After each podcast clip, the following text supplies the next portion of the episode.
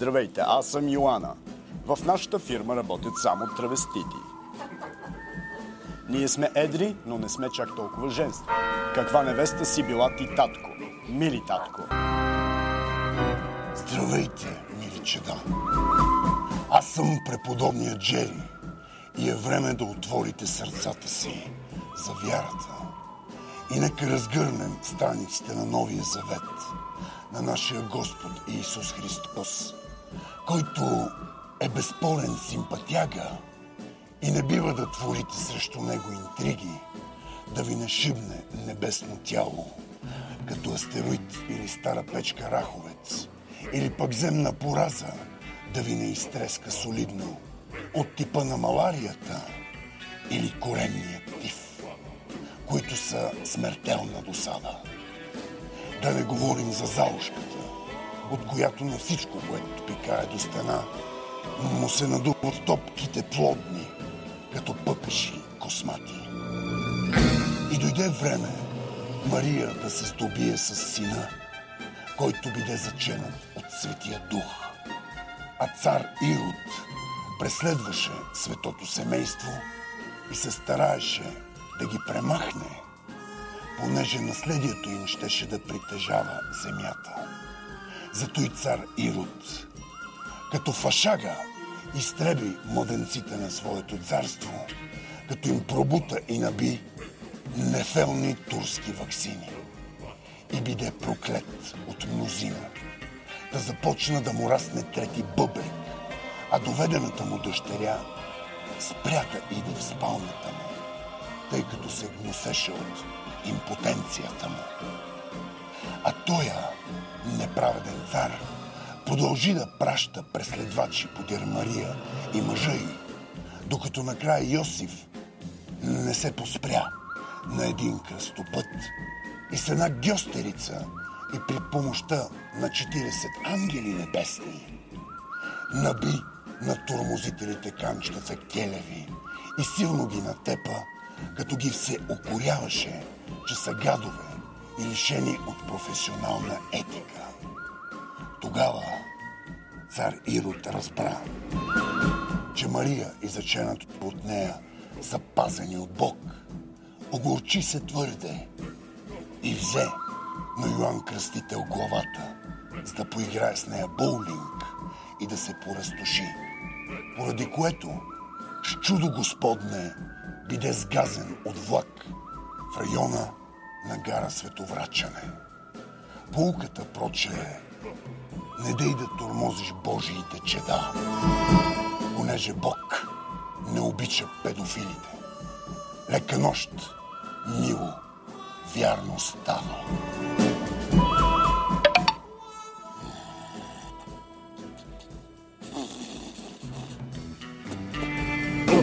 Моля те, не дай да фъфлиш. Ла, в гръба дадат, вече са потъм.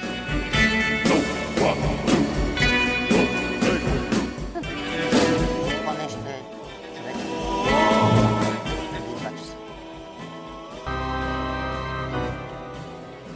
Здравейте, мили чеда! Аз съм преподобния Джери и е време да отворите сърцата си за вярата.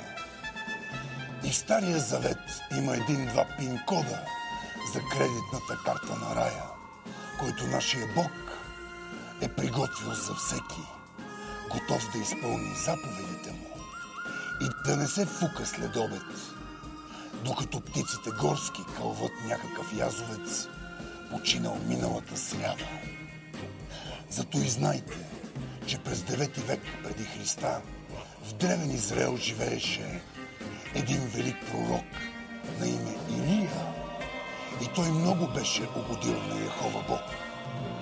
До такава степен, че знаеше числата от тотото, преди още да възникне чудото на спортния тотализатор. И другите игри, които вие, грешници, днес търкате, тъй като термит безбожен рупа влакова траверса на гара Бутонец. И понеже Илия знаеше ясно бъдещето, той го често споменаваше на своите сънародници израелтяни, които понякога му вярваха, а понякога се стискаха и не можеха да платят за пълно предсказание. Та поради той имаха непълна информация за това, колко много им се сърди Господ Бог, задето почитат идоли по стрипти и баровете на Язавел, греховницата Сидонска, с бедра като на Бони Ротан и гърди като на Лани Барби. Но проче, понеже порноактрисите през 9 век, преди новата ера, не бяха известни на народа Израилев, чедата от Египет, изведени с шутове, шамари и поухи, не знаеха, що да сторят и се мотаха, обладани от зли духове. А Илия ги канеше да се отвърнат от спиновни дела и да почитат истинския Бог, който е стерилен и никога не ще закашляш в неговите обитания плаги. По едно време Йехова Бог реши, че няма смисъл и въздигна пророк Илия на огнена колесница в небето, а евреите останаха долу да се зверят като съсени обрязани. Булката проче, ако ти се рекат думи от сърце. Не ги търси по-надолу от сърцето, за да не сетиш дебелия край на Бога. Лека нощ, мили чеда. Здравейте, мили чеда. Аз съм преподобния Джери и е време да отворите сърцата си за вярата. Когато Иисус ходеше сред хората, мнозина го следваха и някои казваха, кой е този. Други думаха, син Божий е, а трети питаха, как да стигнем от тук до гарата. И тълпи от грешници се събираха в купа да слушат думите на Христа, понеже Словото му беше сладко, а думите му истинни и лекуваха душите и телата, особено от онези цири, които тъй дълго се задържат връз теб, че след време ги чувстваш като роднини. А по едно време при учителя започна да се увърта блудницата Мария Магдалена, която имаше за оная древност твърде огромен бюст, твърд като възгледите на евреите към свинското. И освен това беше хубавка. Да останалите предани на Исуса жени я намразиха поради белето й, което липсваше.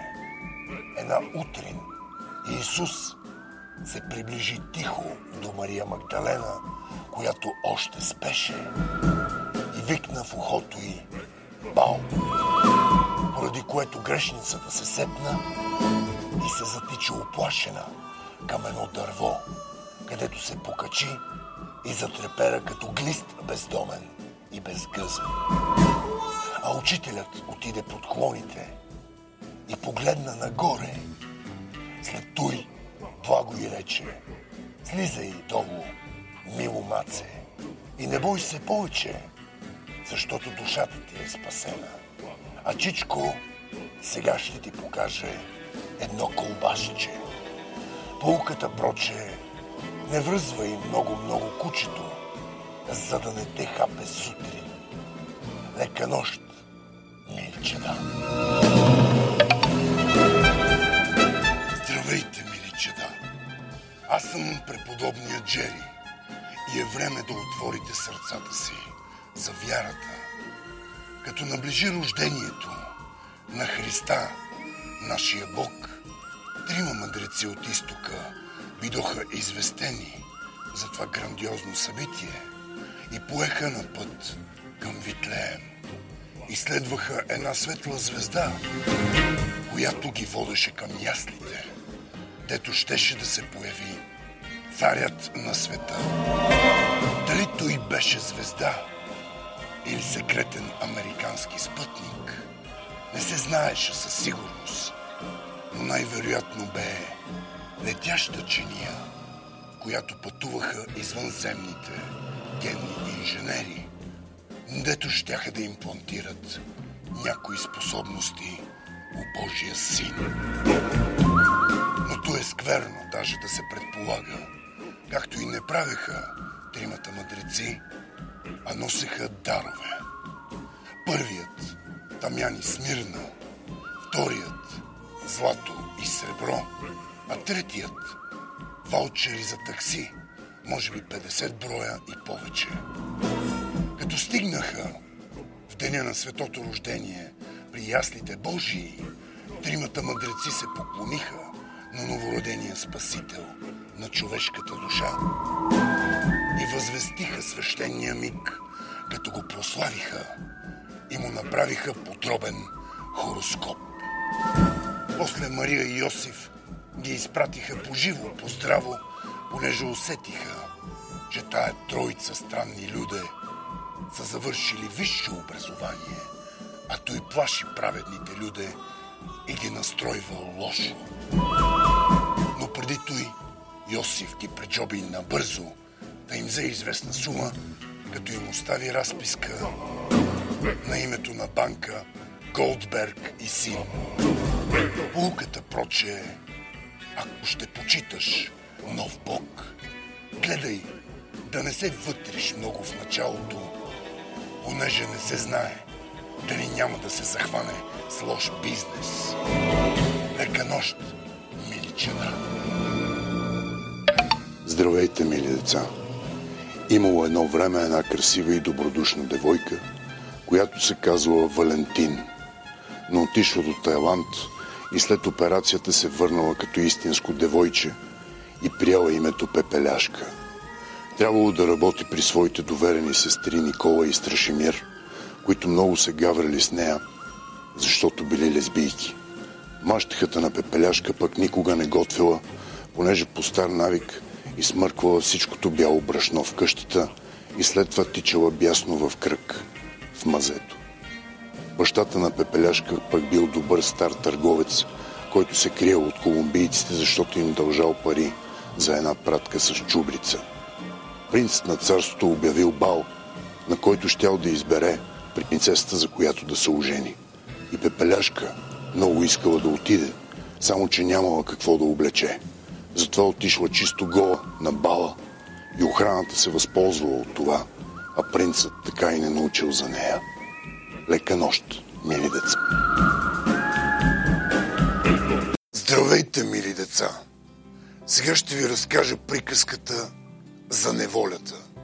Имало едно време трима братя, които били отвратителни комарджии и били проиграли бащино имане на рулетка в едно село, където крупието бил един измамник, родом от Долни Богров. В края на краищата на тримата братя им останала единствено една каруца и те се возели в нея по света, не мили, не драги, като три урода, без всякакъв комарджийски късмет. Освен всичко останало, те имали наследствен сифилис от майка си, която го била прихванала по време на една екскурзия в Уганда, където се повлякла по някакви негри. И два месеца я нямало никаква, докато не се подала от джунглата, ранена, изтощена и брадясала. Като си пътували селския път, изведнъж колата на тримата братя се щупила. И понеже те все пак били сифилистични олигофрени, започнали да викат неволята да им помогне. След няколко дни неволята дошла и им казала всъщност аз съм неволя за власт на Фридрих Ницше и не се занимавам с такива тъпоти, като поправка на каруци. Тогава тримата брати продължили пеш и скоро стигнали до един кръстопът, където зла магиосница ги превърнала в петунии. Лека нощ, мили деца! Здравейте, мили деца! Живеели някога в една гора старата коза и седемте козлета сатанисти.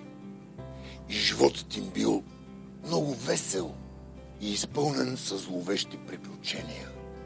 Особено в петък, когато дяволът им идвал на гости и им носел пъклен кокаин с ярко-червен цвят. Тези мили седем козлета се хранали преди всичко с мюсюлмани, което било крайно неприемливо и осъдително в рамките на съвременната цивилизация. И затова от Саудитска Арабия изпратили един специален лош вълк да се разправи с козята заплаха ярешко извращение в лицето на Аллах. Вълкът на име Хабиб ибн Хадат ал-Мусайда се насочил право към къщичката на седемте козлета и като стигнал пред вратата, осъзнал, че се намира сред друга култура и други нрави, което го възбудило неимоверно сексуален смисъл и той тревожно запушил хашиш. През това време се прибрала старата коза и понеже била зло абстинентно създание, яростно го напола в единия бъбрек с рогата си. Живеем в опасен свят. Затова лека нощ, мили деца. Здравейте, мили чеда! Аз съм преподобният Джери и е време да отворите сърцата си за вярата. За шест дни добрият Бог създал всичко видимо и невидимо и доста се озорил, особено с циповете на онези якито от Турция и решил да си почине. Подремнал Господ 20 минути на фона на Вселената и като се събудил, искал да прати някой за кафе. Но нямало живо същество, което да може да се юрка и чанчи по всеки богоугоден начин. Та затова Бог се пресегнал от дивана, забъркал малко кал и изветряла бира.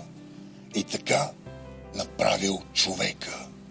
И му казал, говорейки му, иди проче, сине Адамов, да ми вземеш едно късо кафе без захар, но към сметаната не посягай, защото тя е забранена и без друго ще умреш. Ако ми туриш от тая гадост кафето на мене, Твой Бог, който те създадох. А Адам отвърнал, окей, Господи, може ли само да ми говориш малко по-тихо, че ми изхвърчаха бъбреците поради могъщия ти глас Господен? Тук Господ се замислил и на Адама му извадил едно ребро с думите Върви сега за кафенце, пък ако слушаш, може да ти измислим нещо за свободното време, нещо по-засукано така и доброволно. И отишъл Адам за кафе на Бога, но по пътя го срещнали двама архангели господни и го много лошо накарали да падне за 20 и да яде пръст. Полуката проче е не бързай да се мазниш на шефа си, дори да те е създал и мадама да ти е обещал само за едно ребро. Лека нощ, мили чеда. Здравейте, мили чеда.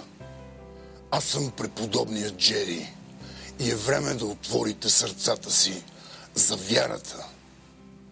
И се почувства Бог самотен и създаде човека от кал и известни количества генно модифицирана соя, като добави чубрица на вкус и му предвиди висше образование в района на град Шумен. Но Сатанаил, който беше свъдлива ангелска кокона, завидя на човека, че биде създаден свободен и попита Господа на висок глас.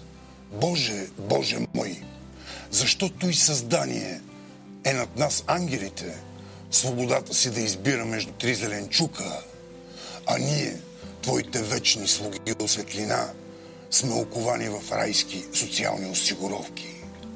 А Бог отвърна на Сатанил, казвайки му, но не много отчетливо, думайки му. Какво искаш, бе, майна? И поради що успорваш моето божествено решение да ти туря то виж бозайник отгоре, та да ти напука шушоните, гордост ангелска. И тук Сатанаил се леко озлоби и заедно с една трета от ангелските хорове се запиха здраво. Здравейте, мили чеда! Аз съм преподобният Джери и е време да отворите сърцата си за вярата. И когато бяха в райската градина, Адам и Ева живееха добре и добруваха като два гълъба небесни. Но единият кацнал на три кръченца. И много се дивеше и очудваше Адам, изпитвайки недоумение, поради що неговата едемска другарка Ева го кара да се къпе всеки ден в райските реки, понеже първият човек се потеше като пръч господен и често насмърдваше на грях. И тук древната змия, която е и дявол, завидя на първите люде в рая и реши да ги погуби. Доближи се змията до Ева и на нея прошепна коварно, даже доста лукаво и хитро, планирано и недобронамерено. Дъще Божия, ти си от реброто на своя мъж сторена и поради той си му вечно подчинена. Не искаш ли да отхапеш от ето тази ябълка и да се еманципираш? Може би и на фризьор да тръгнеш в това праисторическо време. И Ева се изкуши и стана първата райска кифла. А Адам се тъй блееше и несъзнателно се погалваше, донейде гневейки Бога, който обаче знаеше, че Адам е все пак момченце. Полуката проче че дори да туриш жена си на реки от мет и мляко, пак ще мрънка, че си купил от скъпата туалетна хартия. Лека нощ, мили чеда. Здравейте, мили чеда.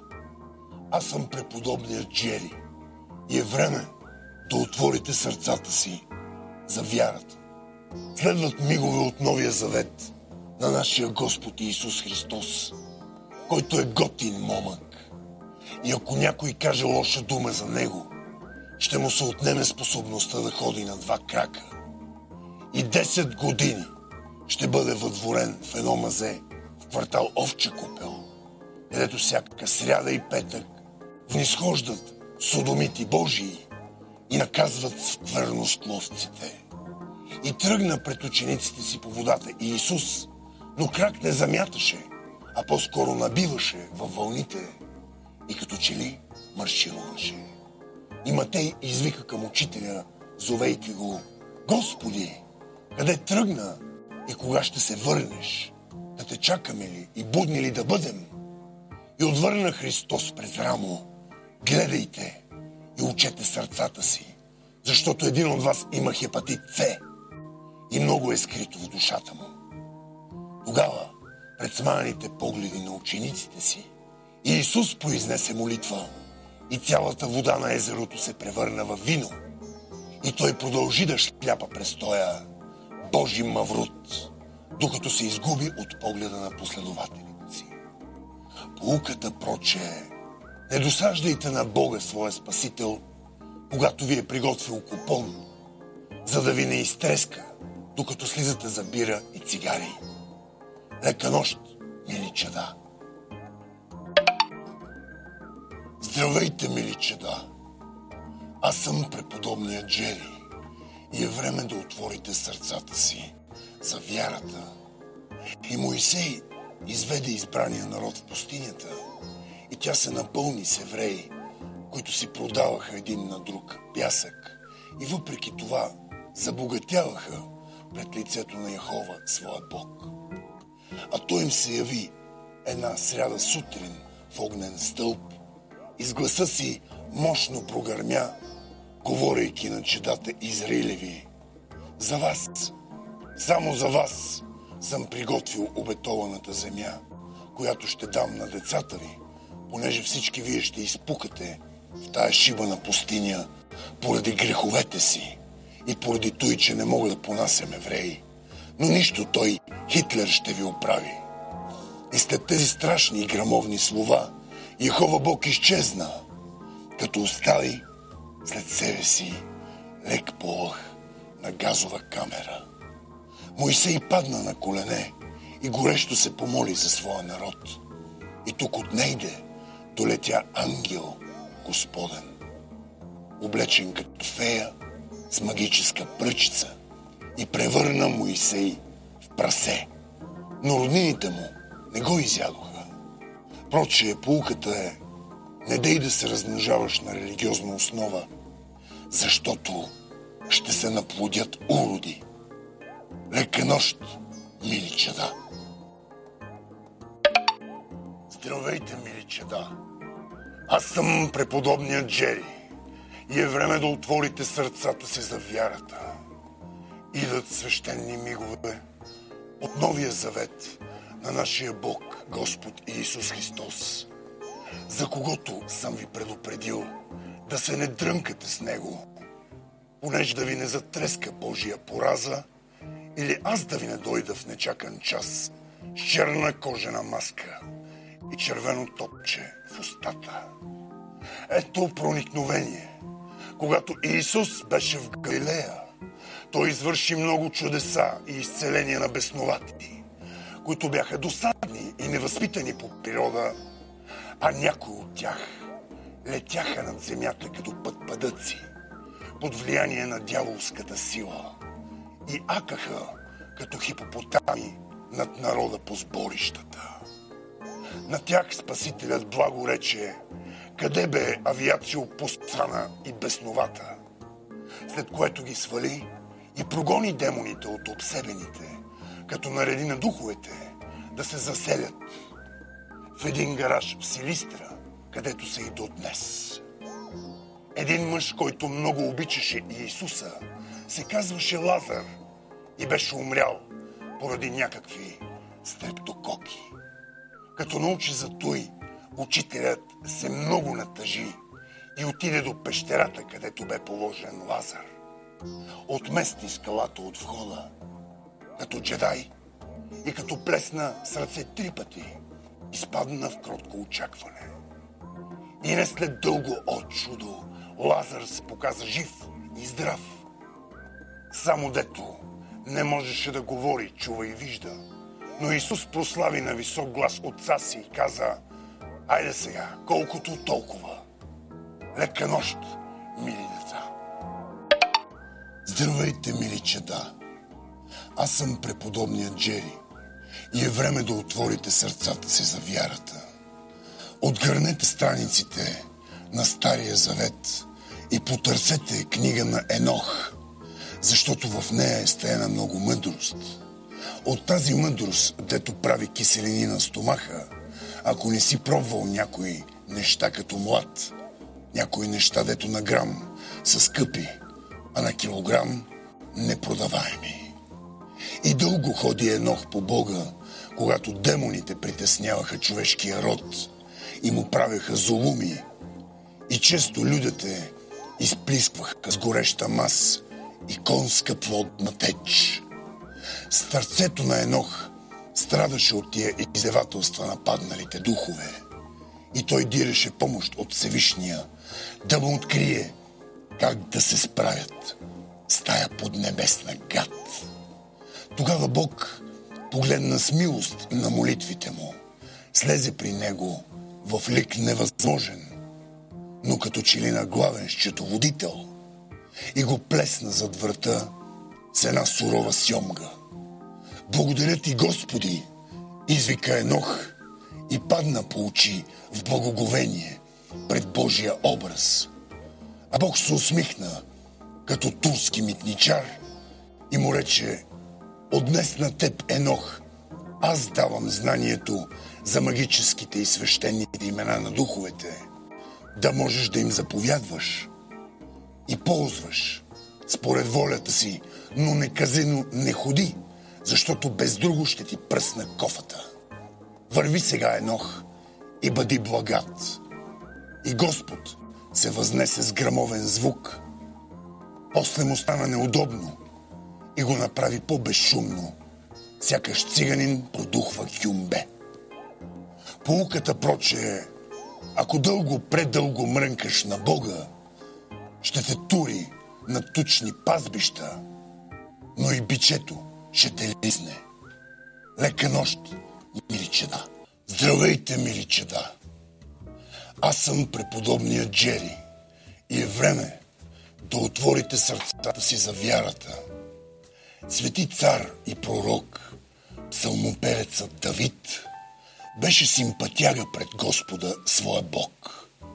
И когато отиде на бой с Голият, Господ му се яви като цирей на кожата с уста и му проговори с чуден шепот. Давиде, Давиде, голямо животно е Голият и много е помпало в залата. Ще те скине като чирус, ако те докопа или с буздоган, ако те фрасне, по русата главица праведна. Зато и ти, Давиде, послушай съвета на Господа, който съм аз от понеделник до петък и употреби мъдрост, за да надвиеш тоя филистимски гигант, дето има сифилис и громи еврейските жени по късна доба. И се замисли Давид много и тежко му стана, защото да мисли му беше трудно, понеже беше хубав на вид и предпочиташе да хойка, да се плоди и да се множи, докато някоя люта проказа не му откъсне еврейското кожно накрайниче. И Давид измисли в среднощен час, що да стори с Голият. И когато Голият се зададе по хълма и беше огромен противник, Давид се добре помоли на Господа, а един израелски войник от по-ново време пръсна черепа на Голият от километър и половина и от 3-4 хиляди години разстояние, понеже беше снайперист. Проче, полуката е, когато отиваш в Телавив, винаги си носи душата в джоба, защото ще ти я проверят от Мосад. Лека нощ, мили чеда.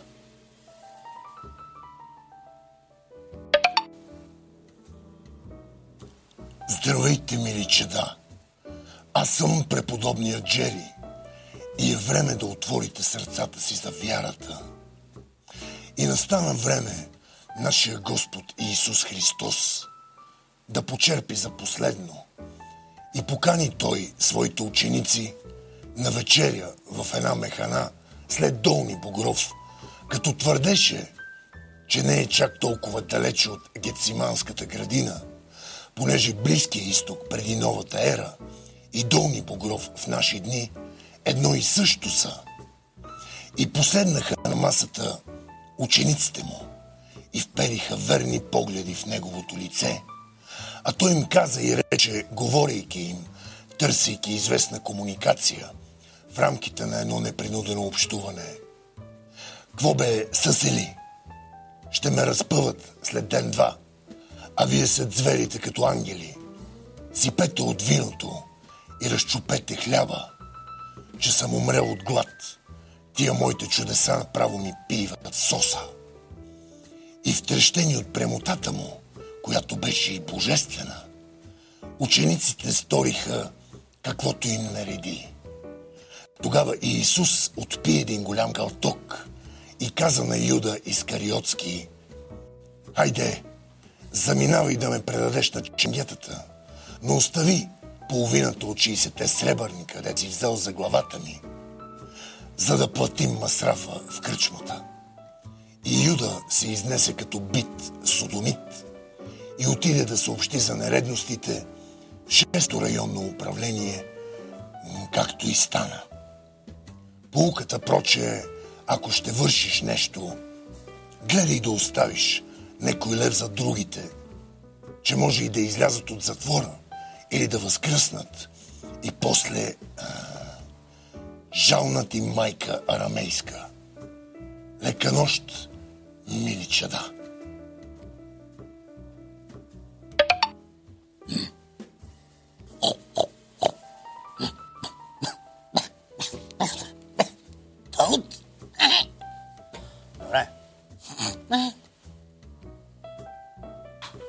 Не така.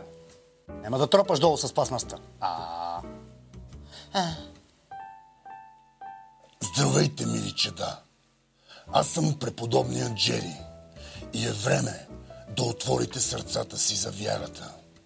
Както е писано в Стария завет на нашия Господ, излязоха евреите от пустинята и още не бяха отръскали пясъка от зъбите и ушите си, когато изведнъж им се яви Яхова Бог под формата на представител от ООН и им рече грамовно, думайки им със силен глас, а може би и симултантен превод.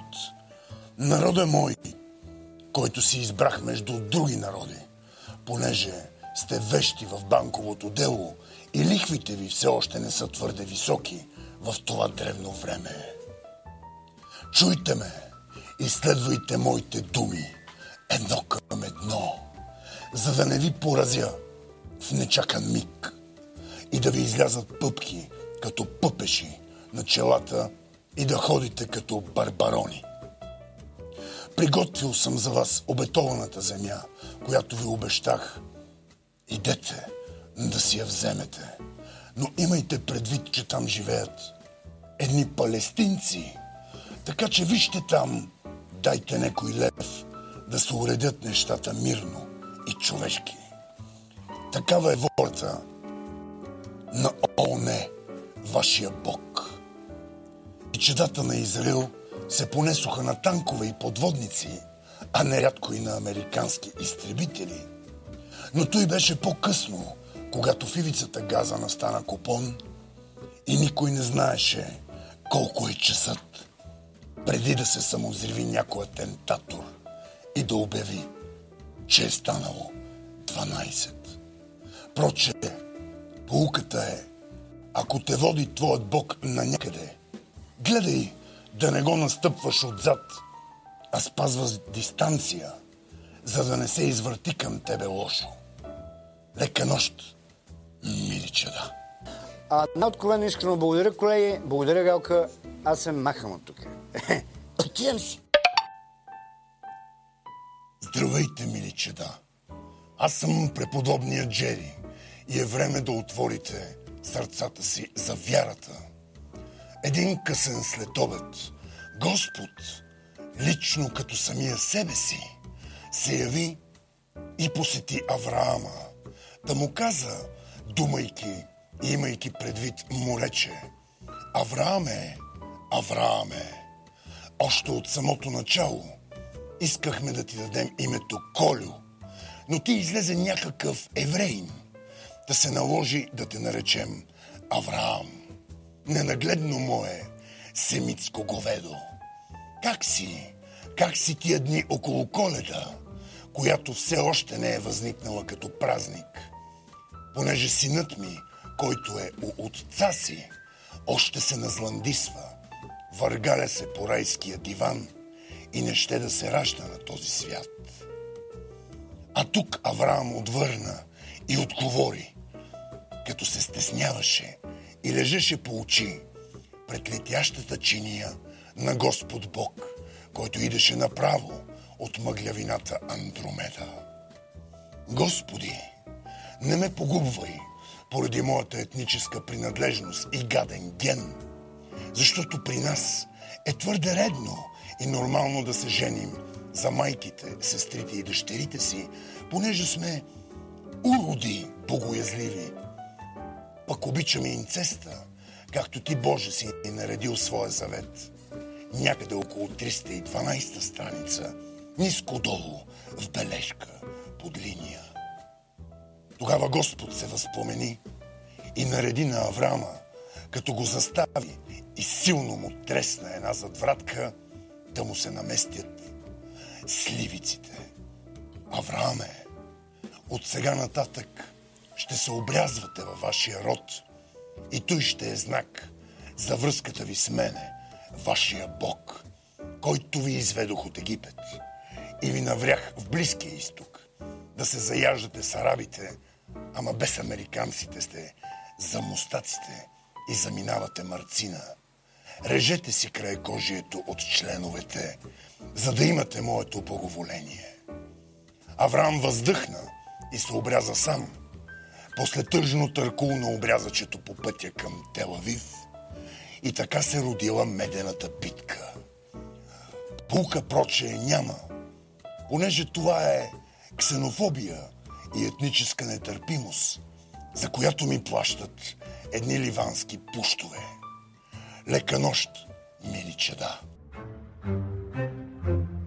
Здравейте, мили деца! Имало едно време едно момиченце, което си падало по червеното бельо и затова го наричали червената пращица. Един ден червената пращица тръгнала да занесе на баба си марихуана и напълнила цяла кошница с трева и тръгнала по пътя през гората. Там се трудили много дървари, които през цялото време пеели, понеже се друсали с дървесна смола. Единствено ловецът в дъбравата бил читав, но го търсили едни хора, на които им бил задлъжнял от комар. Както си вървяла по горската пътечка и си сецала кос, червената пращица изведнъж се натъкнала на големия лош вълк, който й казал «Къде отиваш, червена пращице? И защо си ти толкова големи зениците на очите?» А тя опънала още една яка дръпка от козеца и отвърнала «Ега ти, говорещ вълк. Лека нощ, мили деца!» Здравейте, мили деца! Имало едно време трима братя от различни бащи, които много обичали майка си, въпреки че тя била бесна шафрантия и възнамерявала да снася още яйца и да плоди още братя. В градината на тримата братя раснало едно красиво ябълково дърво, на което всяка година се появявала една златна ябълка. Но всяка нощ в този момент идвал един триглав змей и отмъквал ябълката. Тримата братя варяли ракия и планирали своето отмъщение. Една вечер, когато пазили край ябълковото дърво с златния плод, дошъл змея и ги попитал какво прави майка ви. И понеже много се били налюскали с ракия, братята го приели лично и се сбили с змея. Отсекли му трите глави на тяхно място пораснали петунии. В този момент в градината излязла майката на тримата брати и креснала. Какво правите тук без синове майчини? И като се разкарали, добрата родителка ударила една бърза на змея. А златната ябълка блестяла безмислено в мрака и един сребърен червей гризял луната над нея. Е, това е импресия. Лека нощ, мили деца! Здравейте, мили деца! Имало едно време един възрастен цар, който се здобил с трима сина на възраст, когато се предполагало, че 18 годишната му съпруга се вижда и с други хора, които е пълнят душията с магарешко мляко. Те що завърнат. Но синовете израснали силни и умни и много си приличали, въпреки че един е бил азиатец, втория негър, а третия дебил от неизвестна раса. Старият цар решил да ожени синовете си и им раздал по един лък, след което им казал стреляйте и където падне стрелата ви, там е вашето щастие. Баща ни е завършен, сенилен идиот, коментирали помежду си синовете, но използвали лъковете и станало чудо. Стрелата на азиатеца паднала в Китай и той отишъл там да търси любимата си. Но хванали китайските комунисти и го накарали да прави гимнастика на площада, докато умре. Втория брат, негърът, открил стрелата си чак в далечна Финландия, където се порадвал на много сексуални контакти. Но обхванат от общата депресия на финландците се самоубил, поглъщайки парче от един финландски залив. Само третия брат, дебилът, оцелял, понеже изпратил стрелата си в челото на баща си, стария цар, и така станал блажен владетел на царството. Понякога късметът не е през 9 планини в десетата, а резко в лево. Лека нощ, мили деца! Здравейте, мили деца! Имало едно време един цар и една царица, които много искали да си имат дъщеря, но вместо това имали генетален херпес. Добрата орисница на царството дошла при тях и им казала може да уредим нещо, но ще трябва да се изръсте и все пак да взимате малко зовиракс, защото с този генетален херпес няма да го докараме до никъде. Правили ли сте си тест за спин? Спинът, драги деца, е смъртоносна болест и всички го имат. На това царят и царицата отговорили добре, готови сме на всичко, само и само да си имаме дъщеря. След една година царицата родила снежно бяло момиченце и всички много се притеснявали. Дали това чедо изобщо има кръвно налягане? Докато не се оказало, че истинския баща е един албинос от Финландия, препоръчен от добрата орисница. Царят, като разбрал за това, се обесил в банята и завещал една трета от царството си на оня юнак, който успее да пребори злата поличба на една вещица, която предсказала съвсем друга приказка, че Снежанка ще пукне от псориазис, удавена във варел с бензин. Лека нощ, мили деца! Здравейте, мили деца! Имало едно време три весели прасенца, които живеели в Близкия изток и работили за Мосад, поради което взимали добри пари и никой не ги закачал за нищо.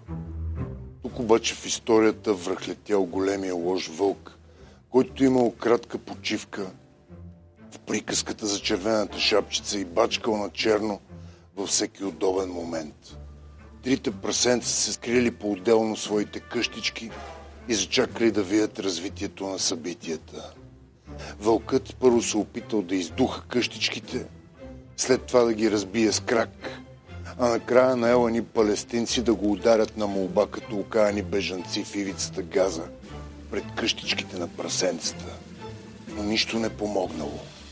Затова големия лош вълк се разбрал с седемте козлета да направят една далавера, като им обещал, че ще изяде майка им старата коза, така че да не се налага да й плащат старческия дом за кози в реномиран квартал на Телавив. Седемте козлета и трите прасенца правят общо 10. Колкото са и Божиите заповеди, затова вълкът е Бог. Лека нощ, мили деца!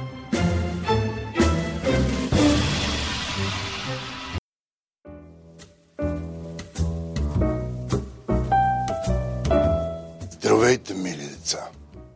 Имало едно време едно братче и едно сестриче на име Хензел и Гретел. Гретел много се поиграла на брат си Хензел, като му викаха Кензел и наистина той миличкия често се посирал, защото детския му сфинктер бил хлабав и не можел да задържа. Една сутрин Хензел и Гретел тръгнали на разходка в гората и се изгубили, понеже злоупотребата с халюциногени води до нарушаване на ориентацията в пространството. Лека по лека станало тъмно и двете деца стигнали до една чудна каштурка, направена от захар, сметана, шоколад и известни количества фенобарбитал. Те отхапали малко от къщичката и останали много доволни, но тогава ги хванала злата вещица, която живеела в този захаросан дом. Тя запряла Хензел и Гретел в клетки и започнала да ги храни всеки ден, за да надебелеят и да станат вкусни за ядене. Тази вещица била човекоядец, мили деца, а канибалите съществуват и са много готини хора, но от човешкото смърдят на ацетон. Както си седял в клетката, Хензел изведнъж открил чудото на унанизма и започнал да шляпа мамалюги по цял ден, поради което не надавал на тегло. А това много дразнало старата вещица. Затова тя първо изяла сестра му Гретел пред очите му. От това Хензел получил неописуемо сексуално удоволствие, на каквото имат право всички деца. Лека нощ, мили деца! Здравейте, мили деца! Сега ще ви разкажа приказката за старата коза и седемте козлета. Всяка жена рано или късно заприличва на старата коза. Затова е добре да я спъвате, като се тътри по улицата и мирише на възрастна. Търтите жени отдавна са пропуснали своите приказки, затова трябва да се трепят, ако имат пари. Старата коза живеела в гората със своите седем козлета, в една бяла къща, която можела да мине за много уютна, ако не била нервна клиника. Всяка сутрин добрата майка коза давала на децата си пълна шепа туразин, за да са спокойни през целия ден и да не се страхуват от големия лош вълк, който тя твърдяла, че е само халюцинация от хероина. Хероина, хероина, плам на детската градина. Няма да правите такива неща, мили деца. Един ден на вратата на къщичката на седемте козлета почукал вълка и казал Отворете ми, аз съм вашата майчица. А козлетата отговорили Майка ни бачка на около връзното, като свирка джийка и не се връща преди 5 часа сутринта, така че си гледай работата. Вълкът бил много разочарован и се обръснал гола глава. После се цанил да го препарират в природонаучния музей. Но вече бил на много брашно и не го взели, понеже ги било страх от него. Лека нощ, мили деца! Здравейте, мили деца! Някога, в далечни времена, имало в една гора една къщичка на кокоши крачета, а в нея живеела прочутата в някои наркомански среди баба Яга. Тя умеела да лети на метла, да приготвя чудни отвари с хероин и кокаин. Един приказен спидбол, който вървял на добри цени в приказното царство, господарство. Но баба Яга била много грозна и пъпчива, имала някакъв цирей носа и затова била много самотна. Трябва да мразите грозните хора, мили деца, защото и те ви мразят, понеже не могат да бъдат красиви като вас. Всички сили дъртата вещица си търсила гадже и правила на успешно магия след магия, само и само да си намери някакъв тъпкач, който да я разроши с пластената и мазна вълна. На гости често идвал къще и безсмъртни, той толкова бързо се отрязвал с амфетамини, че изобщо не му ставало. И баба Яга го покрила с един найлон, за да не смърди. Един ден при вещицата дошъл Иван юнакът и я помоли от все сърце. Мила бабо Яго, много съм влюбен в една девойка, но тя все ме отхвърля. Дай ми някакво любовно биле, за да я предумам, да ми връчи шумката си. Баба Яга се усмихнала широко на момчурляка и казала Добре, синко, но ти първо трябва да бъдеш много мил и нежен с мене, защото отдавна не съм била с мъж. Иван юнакът вързал баба Яга по нейно собствено желание и хвърля от такъв бой, че в пета столична поликлиника починал един пенсионер, както чакал за преглед този досаден дърт задник. Лека нощ, мили деца! Здравейте, мили деца! Имало едно време едно красиво момиче.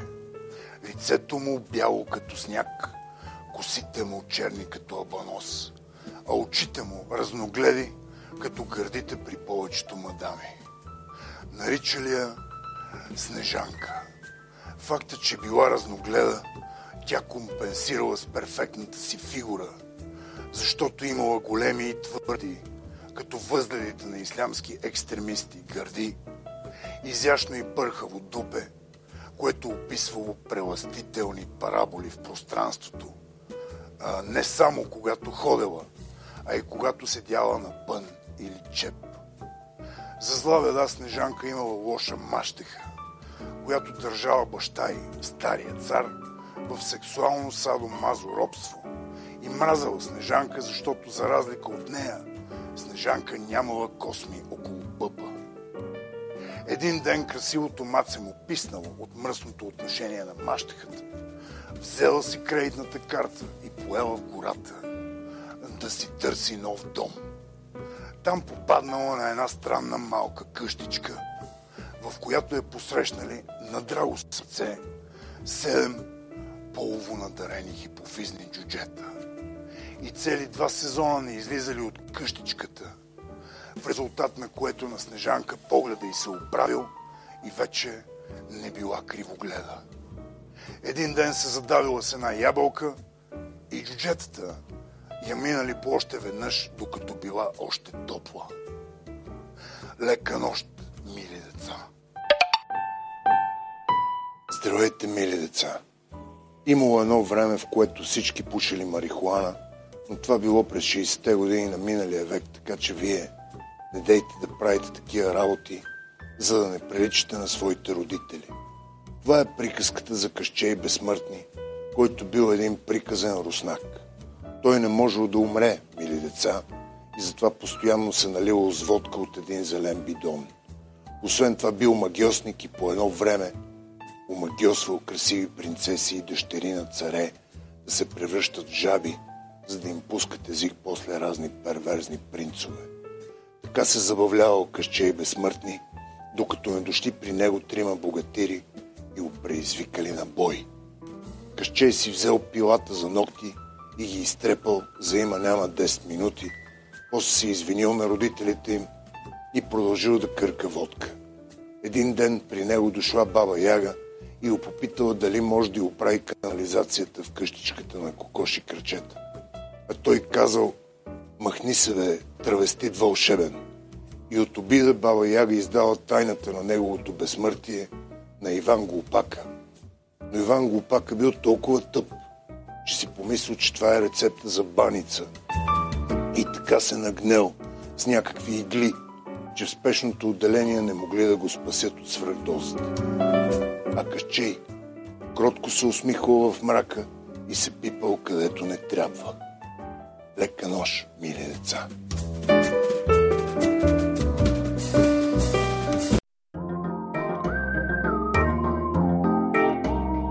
Здравейте, мили деца! Сега ще ви разкажа приказката за Снежанка и седемте джуджета. Живеели някога един цар и една царица, които много искали да си имат дете. Повече искали да си имат Бентли, тогава бензинът още не бил измислен. Затова те често пушили марихуана и за настроение обезглавявали по някой друг поданик на царството. Понеже когато си напушен от екзекуциите получаваш много силен кик. Един ден се оказало, че царицата е бременна, на което царя реагирал с думите Ама, оу, нали го правим само отзад, как успя да прихванеш. И наистина, след 9 месеца царицата изакала едно красиво и бяло като мляко момиченце, което нарекли Снежанка. Тя растяла много красива и нафукана като кифла, но е намразила една стара магиосница, която дала свръхдоза на нейната майка и след това се омъжила за царя. Мащахата много тормозала Снежанка, особено с орален секс, който принцесата ненавиждала, защото езикът на магиосницата бил раздвоен и грапав, като керемида. Момиче, което получава сексуално удоволствие от това да се плъзга по керамида, не бива да ходи на училище, защото вече знае всичко най-важно. Един ден седемте джуджета отвлекли Снежанка и тя станала сексуална рубиня на хипофизни гадове в една гора. По едно време дошъл един красив принц, който е освободил от порно робството, но също се оказал джудже. Лека нож, мили деца. Здравейте, мили деца!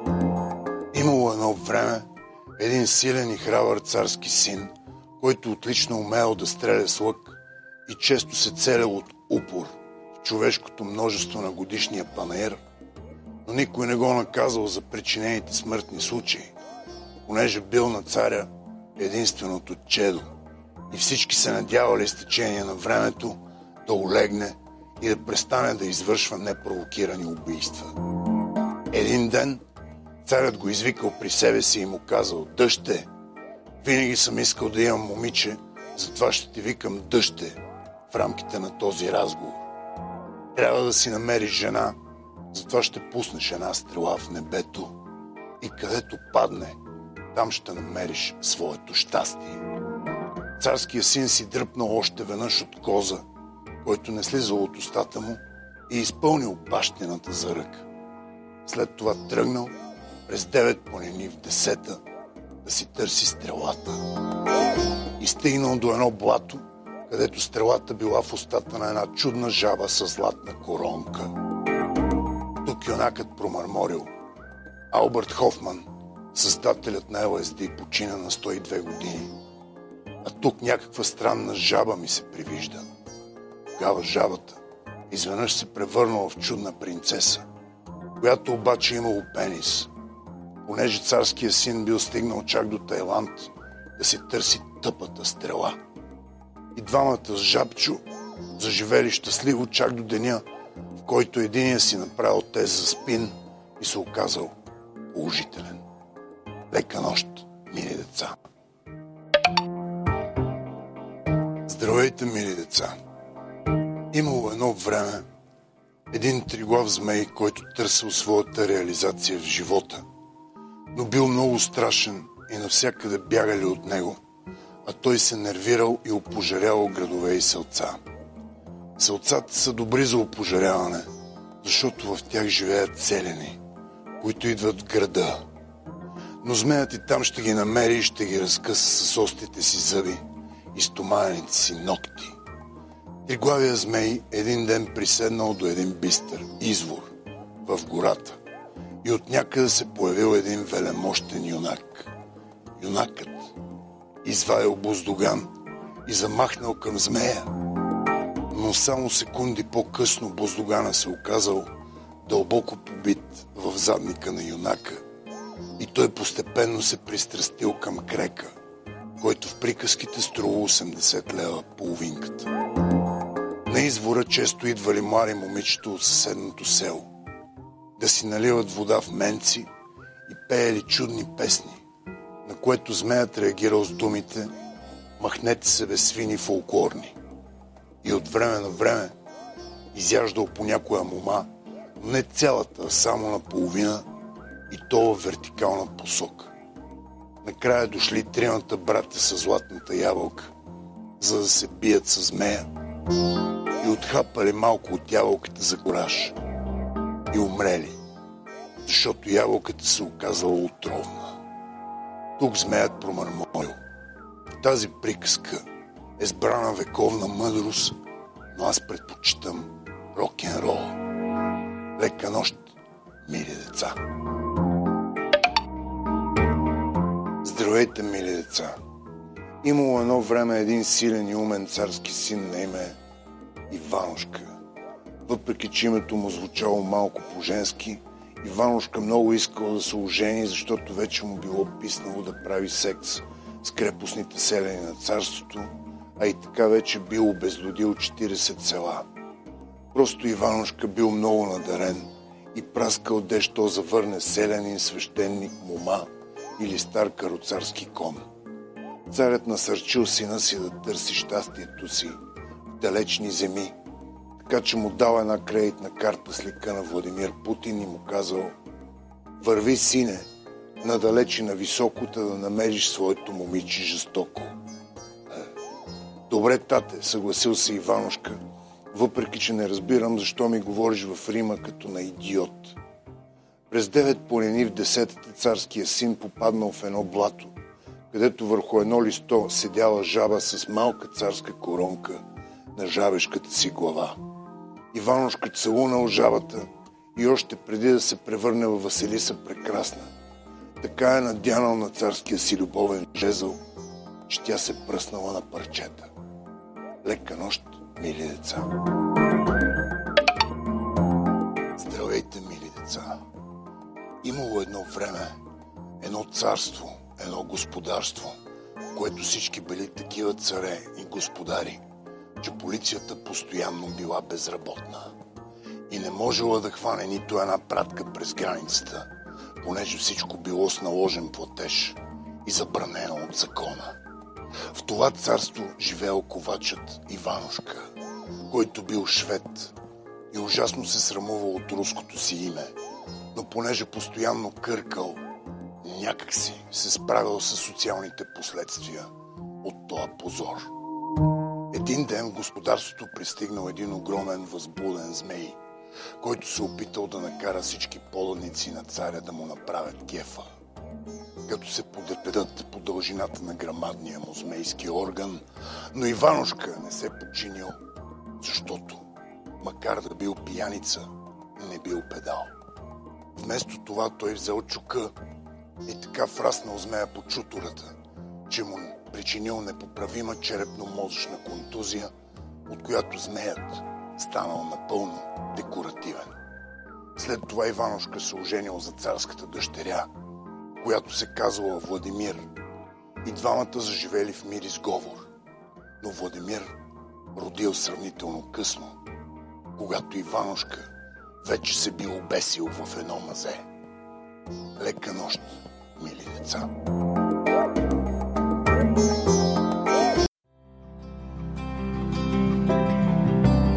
Здравейте, мили деца! Имало едно време едно сладко момиченце с червена шапчица, което се казвало червената шапчица. Тя се отвръщавала от прозвището си и често носила шапки с различен цвят. Но това не помагало, понеже лилавата шапчица е по-скоро прякор на травестит, отколкото на едрогърда 16 годишна пикла, която ходи в гората да дразни дърварите с късата си пола и усукани прашки. В голямата страшна гора бродел големия лош вълк, който постоянно дебнал дали няма да мине червената шапчица, за да й тегли една майна, но тя винаги ползвала метрото и гората малко се обезмислила като маршрут. Бабата на червената шапчица била много извратена и винаги искала внучката и първо да сяда върху питката, а после да си слага сиренце на същото място. След което я питала, защо са ти толкова големи гърдите, моето момиче? На което ловецът, който се криел под леглото на бабата, отговарял, за да те виждам по-добре. Но той бил психопат, който обичал да корми животни, да ги пълни с камъни и да ги хвърля в близкия кладенец. Поне докато не пристигнали едни братя Грим и не го положили здравата сцепеница по чатала. Лека нощ, мили деца! Здравейте, мили деца! Имало едно време един храбър царски син, който бил толкова смел, че никога не ползвал презерватив. Постепенно така се нагнел с венерически заболявания, че не му останало нищо друго, освен да отиде при стария си баща, стария цар, и да му каже татко, тръгвам да си търся жена през девет планини в десетата. На което мъдрия му баща отговорил, сине, ако в планините изобщо имаше някакви жени, нямаше да живеем и да чукаме в равнината. Но ти върви, че и без това вече хората говорят, че си заразен. Царския син поел на дълъг път и стигнал до едно вълшебно плато, в което всеки втори жабок бил омагиосен принц. И само една жаба давала като резултат гола и сексапилна Василиса Прекрасна. Но на царския син не му се занимавало с тази судомия и просто пуснал една вода в блатото, след което продължил към Тайланд, където тези неща нямат значение. Там се срещнал с прекрасна девойка, която въпреки съпротивата на царския син, му направила много красиви деца и спин. Лек нощ, мили деца! Здравейте, мили деца! Имало едно време три прасенца и седем козленца, чиято майка била една первезна мутирала мечка. Около общежитието на тази животинска паплач винаги се навъртал един вълк, който много искал да изяде прасенцата и козленцата, но истинския му купнеш бил да спи с мечката и да си има свои собствени уроди. Затова често идвал до къщичката на трите прасенца и предлагал да духа, докато е срути, а на седемте козленца обещавал да си оваля лапата в бяло и да им даде да пробват. Ей така, просто за отскок. Добрите животни презирали вълка и го наказвали със средствата на доброто възпитание. Докато един ден мечката не го срещнала и не се е влюбила в него. Тогава настанало истинско дране и подхвърляне във въздуха, в резултат на което трите прасенца и седемте козленца останали без майка, защото тя станала курва на един вълк. По едно време дошъл Мечо Пух, и застрелял всички с пистолет Макаров, скъп интимен спомен от един полицай от Нови хан. Лека нощ, мили деца! Здравейте, мили деца! Имало едно време един приказен руски пейзаж, в който живеел прочутия къщей безсмъртни. Той бил страховит магиосник, но простатата му била толкова голяма, че я носил в отделна турба, за да плаши враговете си. Баба Яга му била сестра и често го упреквала, че не е отишъл и един път на проктологичен преглед да му махнат този рак от члена. Къщей безсмъртни бил магиосал Василиса прекрасна и я бил превърнал в танцорка на пилон, която постоянно била залепена с четала си за кола и това много я огнетявало. Да не говорим, че и програмата на нощния клуб доста страдала от тази перманентна полза на привързаност към един гладък метален винкел. Триглавия змей Горянин често идва в бара да гледа Василиса прекрасна и понякога, типично по-змейски, се пипал, когато не го гледали другите клиенти. Един ден дошъл Иван Царевич, велик руски богатир и мафиот от Подмосковието, който провел сериозен разговор с къщей безсмъртни, смисъл, че му трябва оборота на приказното заведение. Тогава къщей го магиосал и го превърнал в танцорка на кол, а Василиса прекрасна преобразил в стриптизьорка, но гърдите й поставил на гърба. Лека нощ, мили деца! Здравейте, мили деца! Имало едно време едно много готино гадже с големи твърди гърди и дълги хищни бедра, което смъркало пепел от Колумбия и се казало Пепеляшка. Тя живеела с две лесбийки, които се правили на нейни сестри, понеже майка им, която всяко лято ги уреждала за проститутки в Германия, била женена за бащата на Пепеляшка, един дилър от Петрич. Пепеляшка често сама почиствала квартирата, понякога по три пъти на ден, понеже идвала много енергия и кикове от колумбийската пепел. Един ден се разнесъл слух, че някакъв принц ще прави голям бал в двореца си на Дъргалевци.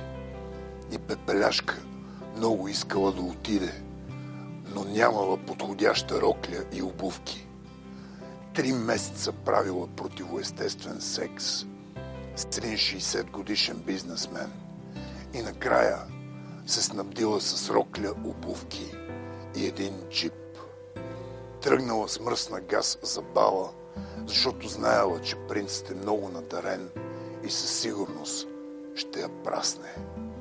Но закъсняла малко и точно в 12 часа джипът се превърнал в огромен плъх и я изял жива. Лека нощ, мили деца! Здравейте, мили деца! Живел някога един голям юнак на име Крали Марко, който прекарал времето до 16-та си година в това да сучи от гърдите на една перверзна самодива, която се представила за негова сестра. Но в дън горите Тилилейски непрестанно се възползва от тялото на Крали Марко, който бил в някои отношения като магаре и понякога ято прелетни птички кацали на члена му, преди да отпътуват за топлите страни. Лека по лека юнакът разбрал, че е в сексуалната власт на един най-обикновен горски милф и тръгнал по широкия свят да търси късмета си. Един горещ следобед, както си вървял през гората, понеже бил прекалено тъп да ползва нормални тротуари, а се промъквал само през парковете на големите градове, крали Марко попаднал на един змей, който любел зловещо една нещастна пленена девойка. Замахнал юнака със своя буздоган и отсякал главата на змея, който паднал в кърви като пехотинец. А нещастната пленена девойка възкликнала. Защо бе, свиньо, от теб змея мил? И ритнала крали Марко в камбанките, след което се довършила на ръка пред очите на ужасения момък. Лека нощ, мили деца. Здравейте, мили деца! Имало едно време един мъж на име Ханс Кристиан Андерсен, който много обичал децата, но не можел да си има свои, защото не му давали чужди деца за повече от 15 минути, понеже се съмнявали, че ще им направи нещо. А това се било случило само веднъж с малкия Йорген от Йенс, който просто бил прекалено сладко дете и Ханс Кристиан Андерсен не могъл да се сдържи. Той много обичал да разказва приказки, но понеже бил самотен и зъл педофил, почти винаги убивал героите си. Най-много обичал да чука малки русалки. Една вечер срещнал малката кибрито продавачка в един бар и умишлено я изкарал на студа, за да измръзне хубаво и през това време си записвал реакциите й. Като посиняла съвсем, Ханс Кристиан създал прекрасна приказка и я завил с едно мръсно одеяло да не се стряскат хората сутринта. По едно време Ханс Кристиан Андерсен попаднал на снимка на Памел Андерсън и разбрал коя е истинската му дъщеря, след което тъжно погълнал разпалено кюмбе. Лека нощ, мили деца! Здравейте, мили деца!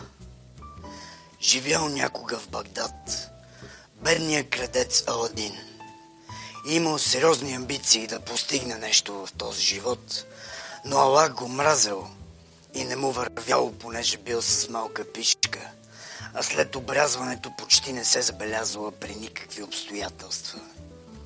Аладин не крадял много, само колкото да преживее, но бил малко лемав в ръцете и често го хващали на местопрестъплението и го биели с пръчки на площада, от което той изпитвал огромно сексуално удоволствие, тъй като бил мюсюлмански мазохист.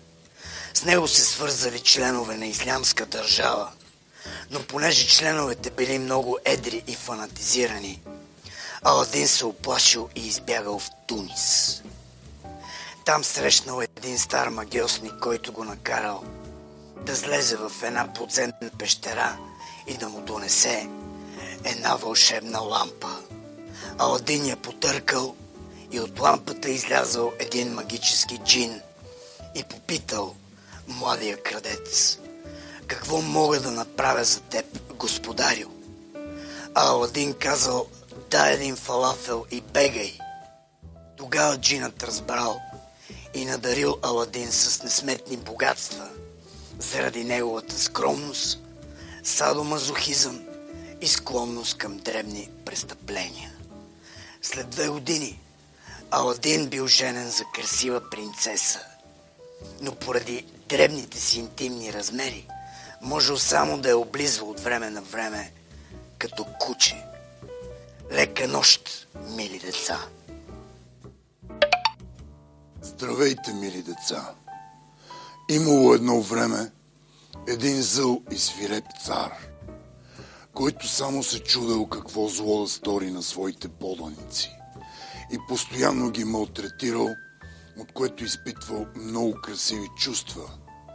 А най-щастлива била младата царица, която получавала оргазъм след оргазъм от царя, който много се възбуждал след масови екзекуции на площада.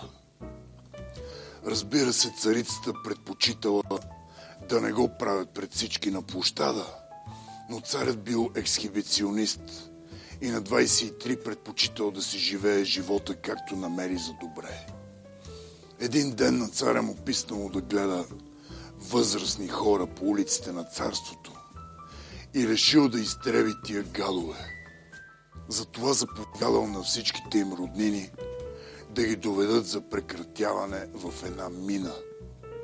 Нещо, което поданиците в активна сексуална възраст сторили на драго сърце, понеже и на тях им било писнало да се занимават с дърти уроди, които се били надживяли и нямало защо да ги съжаляват. Единствено някакъв младеж от Подгомер не се починил на царя и не довел своя стар баща да го трепят, а го скрил в един килер и го хранил две години с пица, докато не заминал на работа в чужбина и не запалил къщата. Той е мръсен кимизарник, дето все още не можел да продаде, понеже нямало асансьор. Лека нощ, мили деца! Здравейте, мили деца! Имало едно време едно 16 годишно маце, което се казало червената шапчица. И всъщност било тайландски младеж, ангажиран в развлекателния бизнес. Прякорът му червената шапчица идва от факта, че любовният му жезъл винаги бил възпален и с него си светъл в тъмното, като се прибирал в хотела. След тежък работен ден, изпълнен с непосредствено общуване с възрастни чичковци от Европа и богати, но скучаещи бизнесмени от Русия и Китай. Един ден червената шапчица отишъл да се разходи в гората и кой знае защо взел със себе си една маркова кошничка, която наскоро му бил подарил един дядко с еректилна дисфункция.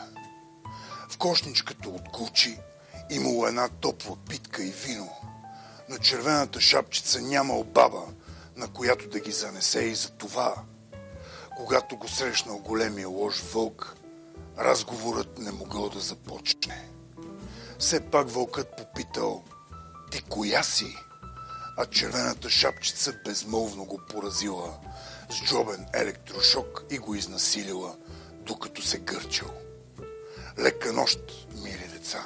Здравейте, мили деца! В далечни времена, може би миналата седмица, не знам, времето ми се губи заради веществата. Живял и вилнеял един страховит триглав змей. Постоянно отвличал разни царски дъщери, любил ги с трите си змейски члена и ги гонал от пещерата, въпреки че те не искали да си тръгват. Обичало да похапва разни чутовни юнаци, дето идвали да се бият с него и да им навира буздоганите там, където юнашко слънце не огрява, но все пак простатата е достъпна единствено от там. Един ден трите глави на змея се скарали, защото едната непрекъснато смъркала кокаин и юркала, другите две да вършат поразии. Затова те обявили за тумор. Изменят отишъл на лекар, за да му махнат тая трета, разхайтена и абстинентна тиква. Лекарът приспал змея с опойка. Деликатен коктейл от кодеин, лидокаин и етер и отрязал блудната глава. Когато се събудил от операцията, змеят вече имал чифт, а не те глави и се почувствал много гроги от опойката, но все пак му било готино. И тогава дълбоко съжалил, че не е злоупотребявал с повече нелегитимни вещества до този момент. След това двете глави запели песен на Доорс и изяли лекаря.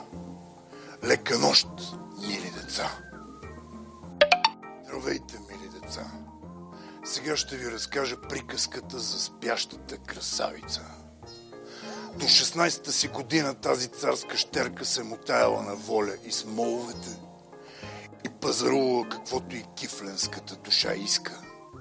Но един светъл ден срещнала злокобна стара вещица, може би пенсионирана счетоводителка, която е проклела и омагьосала да се обуде на един мъжки член и от това да заспи за 100 години.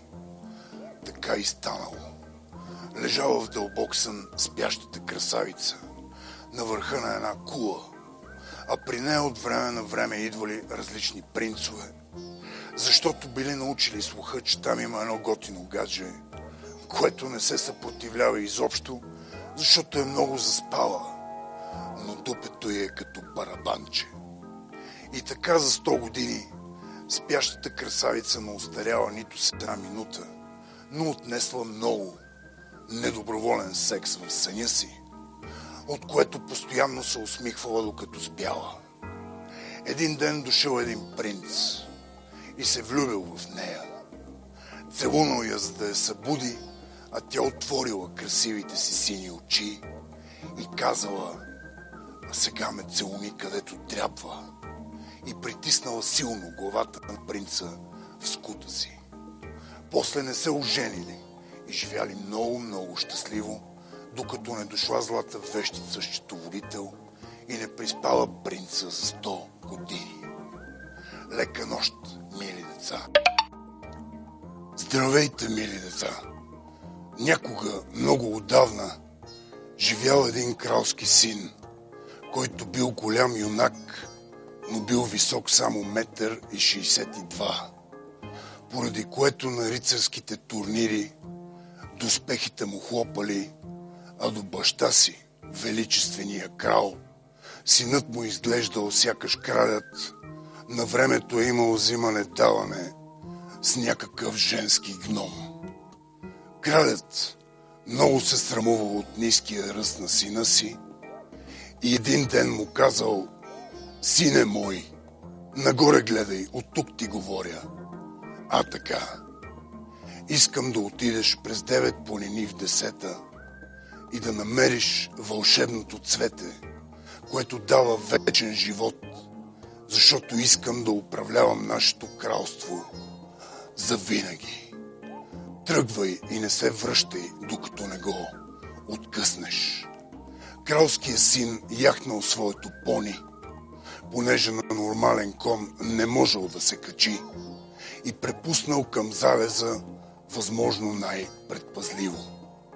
В далечна земя той намерил вълшебното цвете, което обаче се оказало марихуана.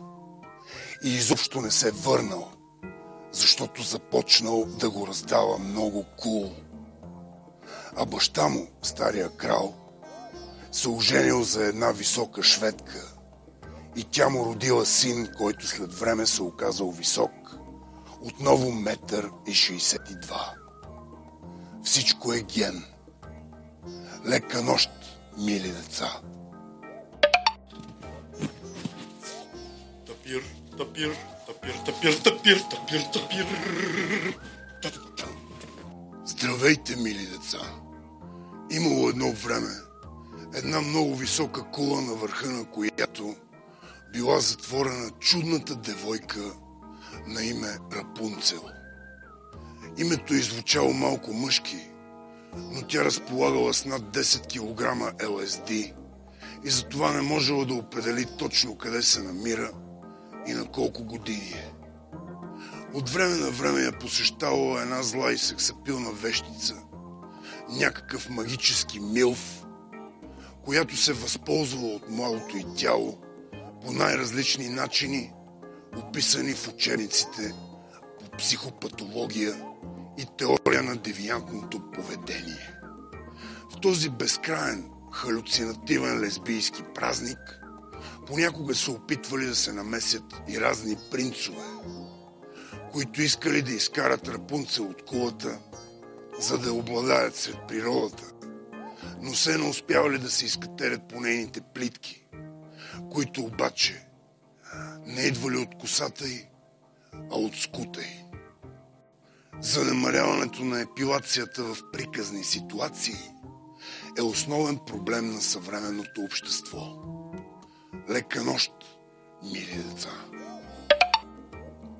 Здравейте, мили деца!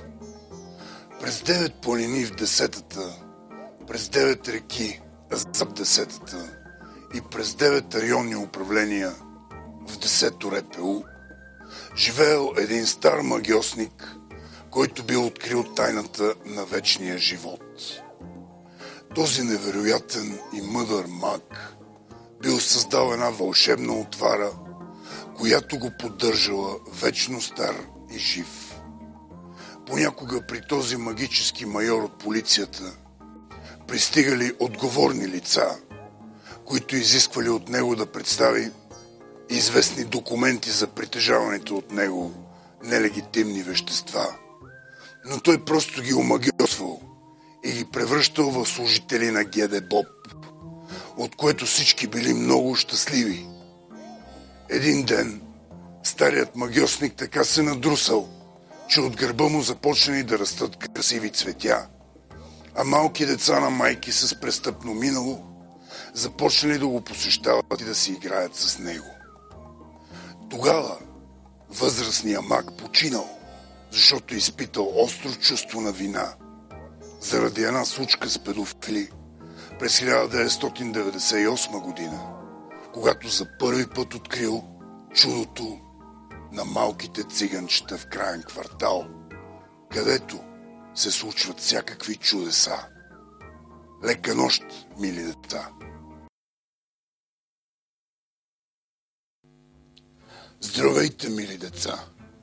На времето старият татко Карло бил много самотен и понеже все още не били изобретени надуваемите секс кукли, а той бил опитен дърводелец, направил от един пън едно дървено човече, което в началото било просто едно ходещо дупе. С течение на времето Пиноккио осъзнал, че татко Карл го е създал, защото си пада по дупките в чворовете и избягал при Карабас Барабас, където все пак се надявал и той да надене някой друга дървена кукла. Но ситуацията се оказала по-различна. Непрестанните перверзни представления в театъра на Карабас Барабас заемали цялото време на Пинокио. И един ден той потърсил отеха за познанството си с един руски дървен урод на име Буратино. Дървения хомосексуализъм е широко разпространен в условията на наемна работна ръка. Пиноки обаче много искал да стане истинско момче и затова заминал за Тайланд, където го направили истинско момиче, само дето всеки ден му течали с търготини. Лека нощ, мили деца! Здравейте, мили деца! Живели някога тримата братя и златната ябълка, която от време на време ставала житената питка и ходила да мърсува с един кремвирш от Холандия, понеже била гадно, развратно ГМО. Тримата братя от своя страна били сиамски братя, сраснати за задниците си и често пърдяли един в друг. Когато ходили на селската олимпиада, всички много се забавлявали с тях, до момента в който не падали по един буздоган и не извършвали спонтанни кланета на панаира. Ето ги, онези уроди, пак колят невинни хора, възкликвали наблюдаващите ислямски фундаменталисти и треперели. Един светъл ден градината на тримата братя пристигнал един огромен и свиреп змей, който искал да открадне златната ябълка, но било зима и задрал в преспите още на 10 км от градината, където почина от измръзване като някакъв високопоставен мангал. Тримата братя често ходили до лобното му място и си режели месо от него, като от пастарма. Лека нощ, мили деца! Здравейте, мили деца! Сега ще ви разкажа приказката за бабата на червената шапчица. Тая дърта пача лежала по цял ден в своята къща, прикована от коварен инсулт и мразала всички, с изключение на ловеца, който всяка сряда идвал да е ближе. Но в това нямало нищо перверзно или противоестествено, защото бабата на червената шапчица била на 25 години и вероятно от цигански происход, за което братя Грим не знаели, иначе отдавна да са изхвърлили и нея, и внучка й от тази приказка за примерни фашисти. Големия лош вълк често се мутая около къщичката на бабата, понеже бил евреин искал да й събере найема, но горските дървари, които били неонацисти, много го биели. И той в края на краищата се върнал в Израел, където има прекрасно здравеопазване, особено като си има предвид, че палестинците са прави, а Ариел Шарон на времето е газил деца с танкове. Един ден на гости при баба си дошла червената шапчица и я заварила как я ближа овецът, който се стреснал. Застрелял червената шапчица и напълнил корема с камъни. След това облизал и нея. Лека нощ, мили деца! Здравейте, мили деца! Ще ви разкажа приказката за дядовата ръкавичка. Тя била един огромен, многократно използван презерватив, изоставен в гората.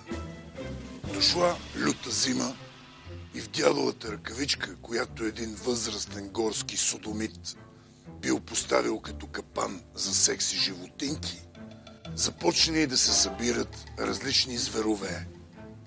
Повечето били просто закъсали проститутки, които търсили ефтин подслон преди началото на следващия работен сезон, когато платените курви отлитат по топлите европейски страни.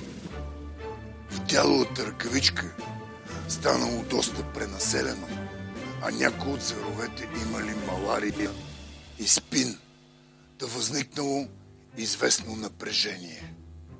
По едно време пристигнал един красив принц на висок кон, който попитал обитателите на този презервативен хостел как да стигне до мястото, където е положен ковчега с спящата снежанка, за да й тегли една бърза.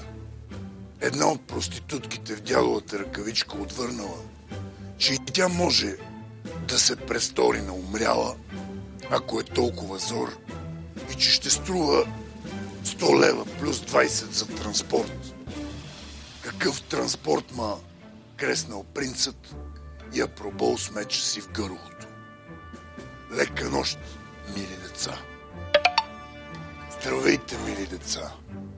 Живяла някога снежната кралица и дворецът е бил много красив, а навсякъде било студено и бяло. Тя всъщност много искала да прекарва зимата в Дубай по плажовете, защото била знойна красавица и да забива разни млади и напомпани сърфисти, дето дупетата им са като барабанчета, а пишките им рипат като весели ярета.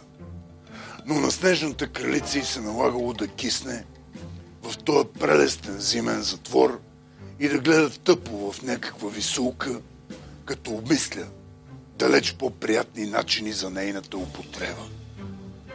Един ден снежната кралица се качила своята магическа шейна и наминала към близкия град, откъдето отвлякла някакъв момчурляк, който бил много привързан към сестра си, но родителите му забранявали да я пипа по този начин. Снежната кралица до такава степен била на сухо и от толкова дълго време, че решила да вледени сърцето на момчурляка, за да го превърне за винаги в свой роб. Момчурлякът от своя страна нямал нищо против, защото на 15 какъв да е готин Милф е добре дошъл, дори да е малко истеричен и следени ръце. Лека нощ, мили деца! Здравейте, мили деца!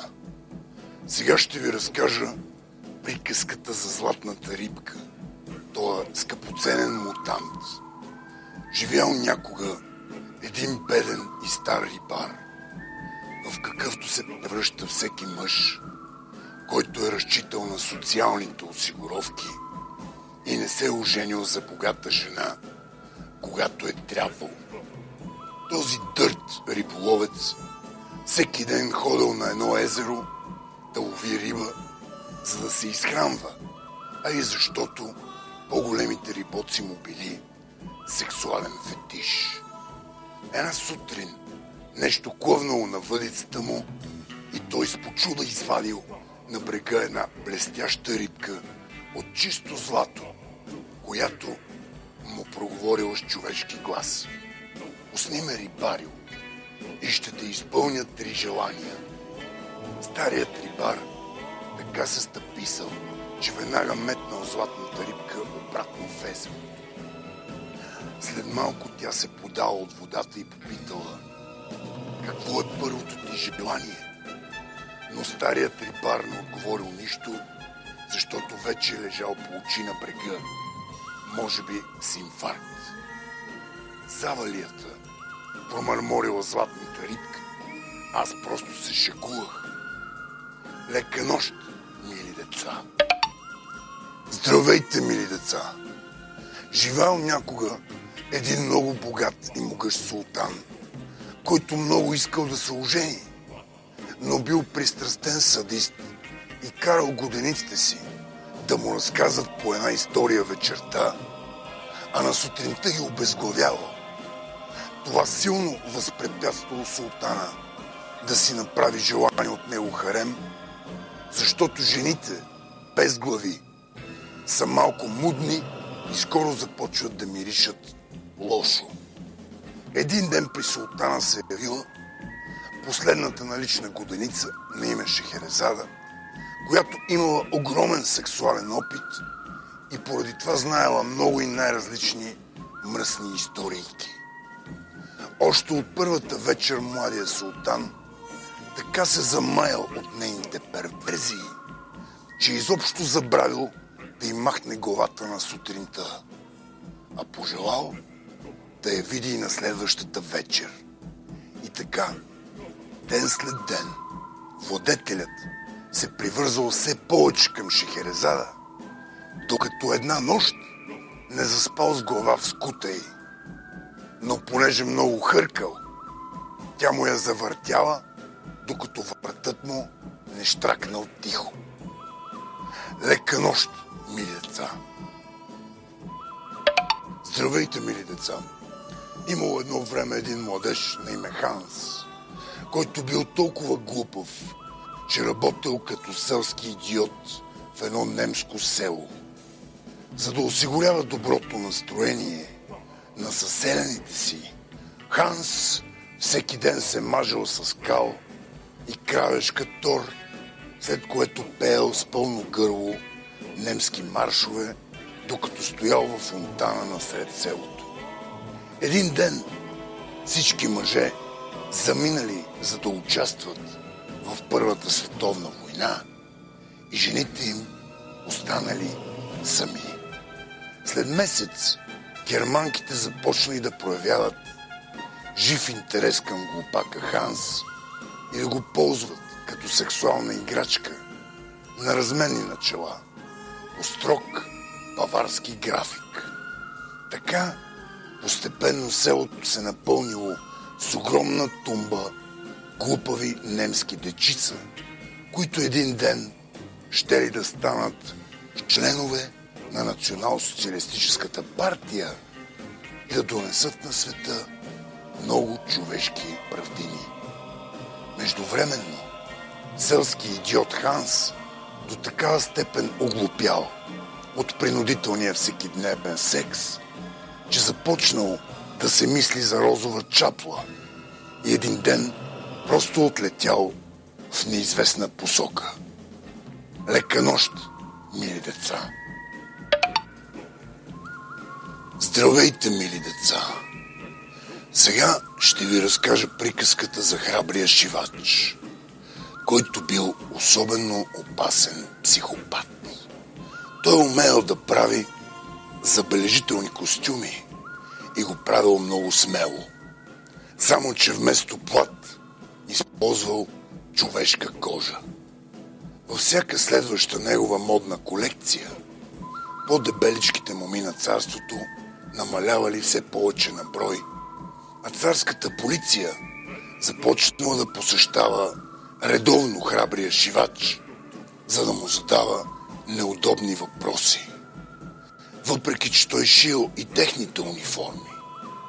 Един ден пълничката дъщеря на царя, една пухкава принцеса, започнала да се подготвя за своята сватба и поискала от храбрия шивач да й направи най-красивата и елегантна рокля на света. Той се усмихнал и след няколко дни доставил двореца сватбена рокля, ушита от кожата на принцесата. Тя самата била в неизвестност от няколко дни и всички много се тревожили, докато не открили на роклята й нейната собствена татуировка. Храбрият шивач бил арестуван като приказен сериен убиец, но в килията си той просто си дръпнал ципа и се разпаднал на две. Лека нощ, мили деца! Здравейте, мили деца! Имало едно време едно тиногадже на име Пепеляшка, което живеело с злата си мащеха и двете си доведени сестри.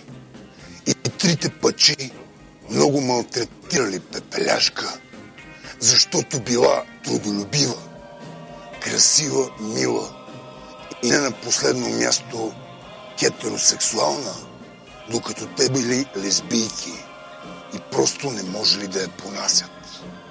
Всеки ден милото момиче направо облизвало цялата къща, но не искало да облизва мащехата и двете си сестри, а баща и така се бил натряскал някъде в Полша, че надали някога щял да се върне.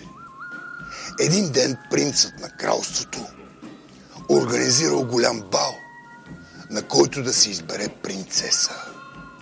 И Пепеляшка помолила своята фея кръстница да й помогне, защото много искала да нагняви принца, така че да му се разминат коленето от оргазъм. Феята обаче предупредила кръщелницата си, че точно в 12 часа принцът ще се превърне в тиква, а Пепеляшка зарязала цялата работа и все пак ударила един език на мащехата си вечерта. Лека нощ, мили деца!